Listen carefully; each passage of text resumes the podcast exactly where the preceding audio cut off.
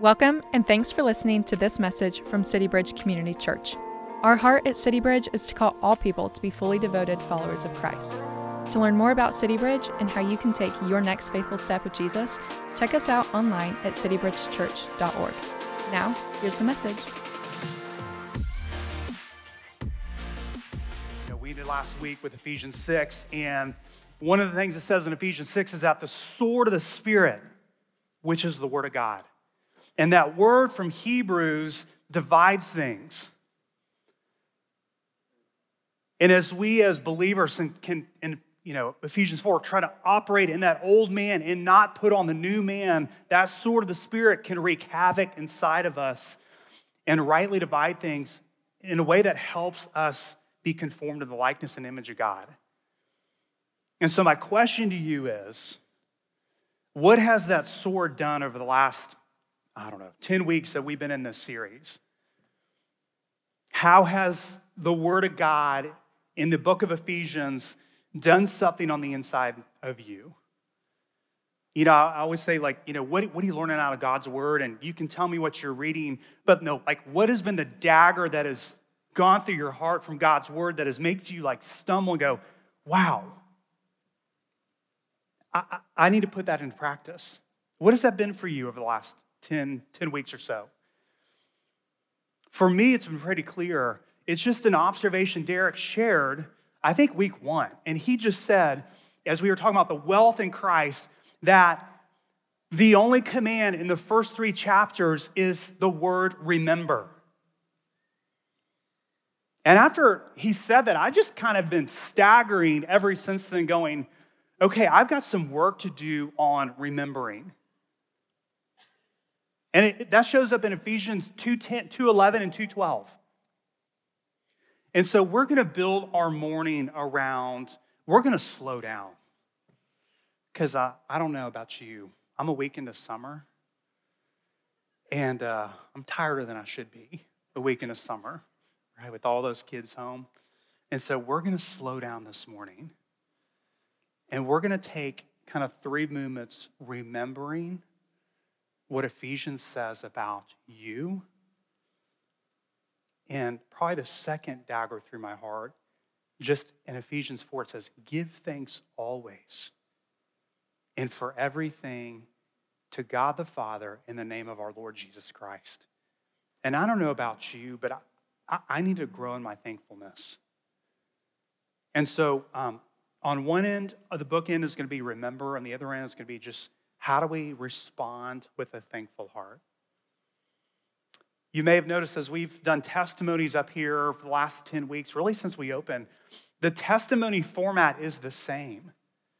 It's who were you pre Jesus? Even if Jesus was work, before you placed your faith in Jesus, what did your life look like? And what was that moment when God, in all of his goodness and grace and glory, opened up your eyes and ears so you could see Jesus and all of his provision for the first time and place your trust in him. That's kind of the second part of every testimony we've had up here. And the third part is so what? What difference does that make in your life? And whether that's Todd Tremonti talking about work, whether that's the Bailey's talking about marriage, regardless of who it is, it's all what did it look like? When did you trust in Christ? And so what difference does it make? That's going to be our rhythm this morning. So I'm, I'm going to reread Ephesians 2 1 through 3 in this first part, talking about your past. And I want you to think about, just visualize as we read through this, what did your life look like before Jesus? And, and put yourself in these words. Here's what Paul says. And I'm in the wrong place here. It says, You were dead in the trespass and sin in which you once walked, following the course of the world following the prince of the power of the air, the spirit who is now at work in the sons of disobedience, among whom we all once lived in the passions of our flesh, carrying out the desires of the body and mind, and were by nature children of wrath like the rest of mankind. Here's what we're going to do. Um, I spent my week just laying out all six chapters and go and just thinking, what is our identity before Jesus? And what, how does the book of Ephesians talk about that? How does it talk about our present reality and how does it talk about our future reality? So, what I want to do is I'm going to ask you to close your eyes. And I'm just going to read what the book of Ephesians says who you were before Jesus. So, close your eyes. Here's what it says You were dead. You followed the prince of the power of the air. You lived in the passions of your flesh. You were a child of wrath. You were separated. You were alienated. You were an alien. You were a stranger. You had no hope. You were without God in the world. You were far off. You were darkened in understanding. You were ignorant. You were hard hearted. You were calloused. You were given up to sensuality. You were greedy to practice every kind of impurity. Take one minute and just silently where you are, just thank the Lord that He has saved you out of that pit. Um, I hope you see the same observation I see and just believe it, where, you know, Paul spends three verses talking about our past. He's going to spend six talking about who we are. And as we just prepared this week, I was convicted that um, what Paul says, what God says about me in this book, that if I believed it on the inside, it would change a lot about Rob Barry's insecurities. It would change a lot about Rob Barry's anxieties. It would change everything if I deeply believe this on the inside. And he really cares that you can put your finger on your past so you can appreciate his provision and present but he really cares about that you know who you are in him. And if you know the wealth, if Rob Barry can grasp the wealth that I have in Jesus, it, it will change everything. It'll change everything. So here we go Ephesians 2, verse 4 says this but God, being rich in mercy. Because of the great love with which He loved us, even when we are dead in our trespasses, He made us alive.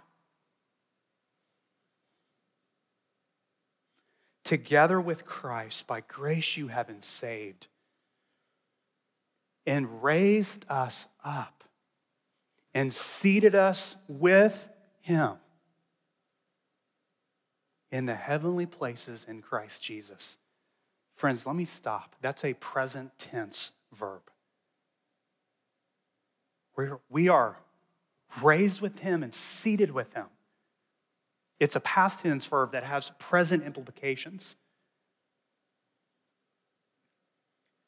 So that in the coming ages he might show the immeasurable riches of his grace and kindness towards you in Christ Jesus. Are you excited to see that? I long to see that. And I can see it dimly now. But there's going to be a day when you and I don't see this dimly, we see it clearly. For by grace you've been saved through faith. This is not your own doing, it's the gift of God, not a result of works, so that no one may boast. So I'm going to ask you to close your eyes again, and I want to just remind you. These are words that Paul uses in the book of Ephesians to talk about your present reality. So close your eyes and just meditate on these words. Saints, blessed with every spiritual blessing, chosen, holy, blameless, predestined, adopted as a son or a daughter, redeemed through his blood. You've obtained an inheritance. You're sealed with the Holy Spirit. You're loved. You're guaranteed. You're enlightened. You're made alive with Christ. You're raised and seated with him. You are brought near by the blood of Christ. You have been reconciled to God through the cross. You are a fellow citizen with the saints. You are a member of the household of God.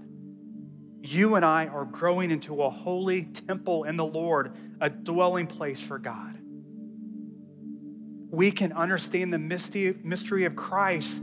You have boldness and access with confidence through your faith in Jesus. You have been strengthened by Christ in a way that Christ may dwell in your hearts. You have been strengthened to comprehend God's deep, deep love. You can be filled with all the fullness of God. God is at work in us. He has gifted you to build others up towards maturity. He has given you a mouth to build others up, a job to share.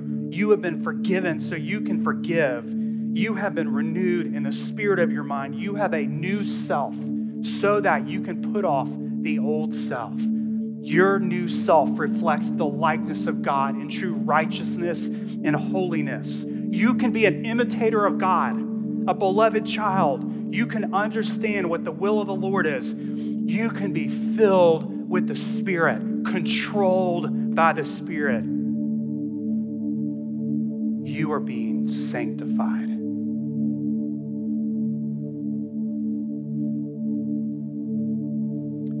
Take a second to just give thanks quietly in your place.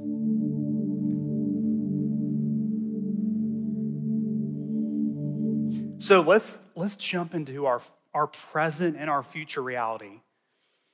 And as the scriptures talk about um, what has changed in the past and what implications that has on our future, you know, I, I can sometimes go like way down the road, the eschatological timeline road, know, like in the next minute. That's the future. And, um, and so let's read it in that, that way.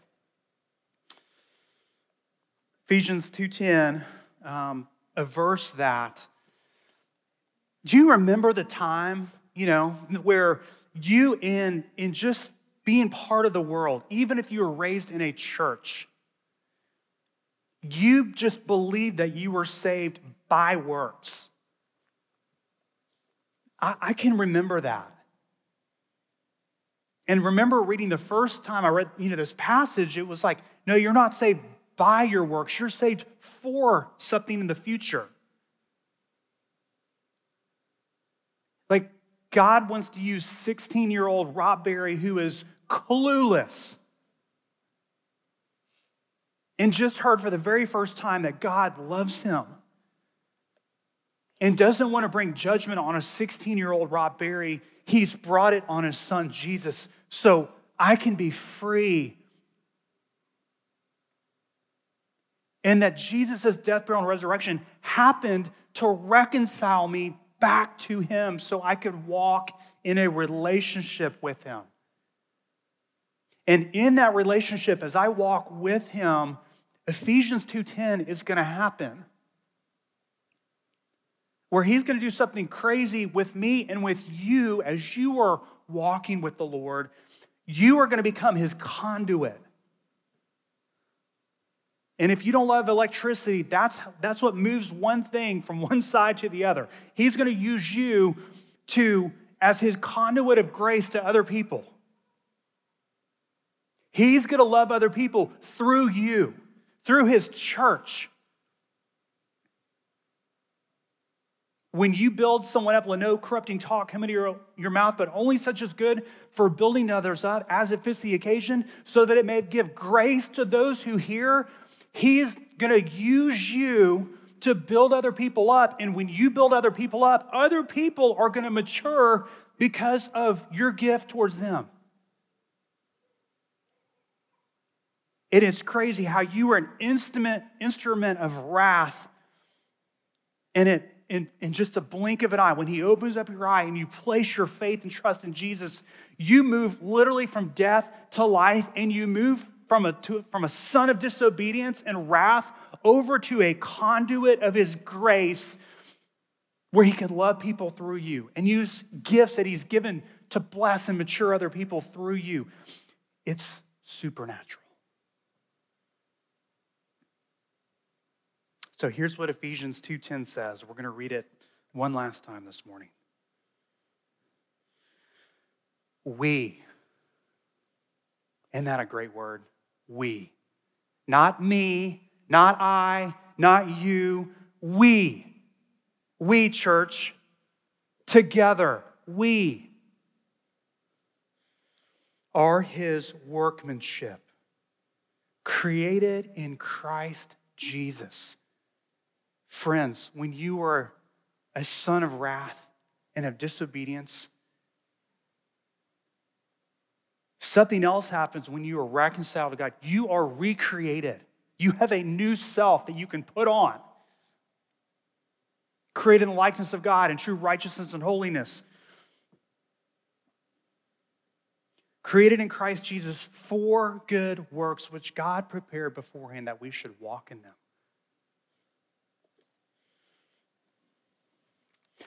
Here's what Ephesians wants to say about your future, maybe about your next minute. Says this that we will see the immeasurable riches of his grace and kindness. We were saved for good works. We can give thanks always and for everything. We can submit to one another. We can be a faithful wife with a very imperfect and unfaithful husband. We can be a faithful husband with a very imperfect wife.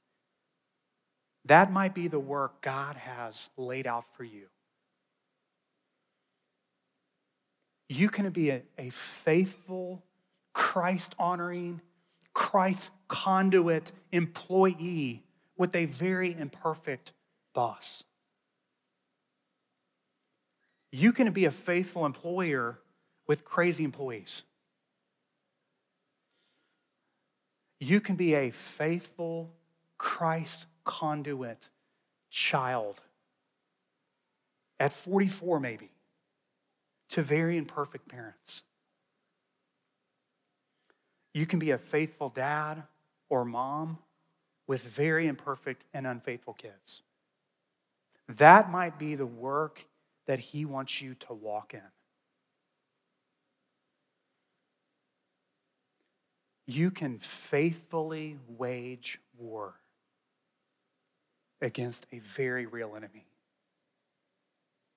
And one of the craziest things that I've just come to know is true is that no matter what happens between you and me and each other, we will never be the enemy. We have a real enemy that is trying to destroy us we, we laughed trying to cancel us gathering today because of floods. Not on my watch. Friends, I, I don't know what the good work is He wants you to walk in, but it may be under your roof of your house. It may be Monday through Friday. I know for sure it's building each other up towards full maturity where we're not going to be children tossed to and fro by the winds, carried around by every wind of destruction, by deceitful schemes. He wants to use you where He has you for good works, that you would be His conduit of grace to a boss, employer, employee, employee, children, parents, spouses That's the good work He's laid out for you to walk in faithfully in the power of His Spirit, who has sealed you for the day of redemption. That's good news. So let me end this morning with the way Paul ends this letter. He says, Peace be to the brothers and love with faith from God the Father and our Lord Jesus Christ. Be, grace be with all who love our Lord Jesus Christ with love incorruptible. Thanks for listening. We pray this message encourages you on your journey with Jesus. If you found this message helpful, feel free to share it with others and leave us a review. To learn about City Bridge and how you can take your next faithful step with Jesus, check us out online at citybridgechurch.org. You can also follow us on social at CityBridgeCC. See you next time.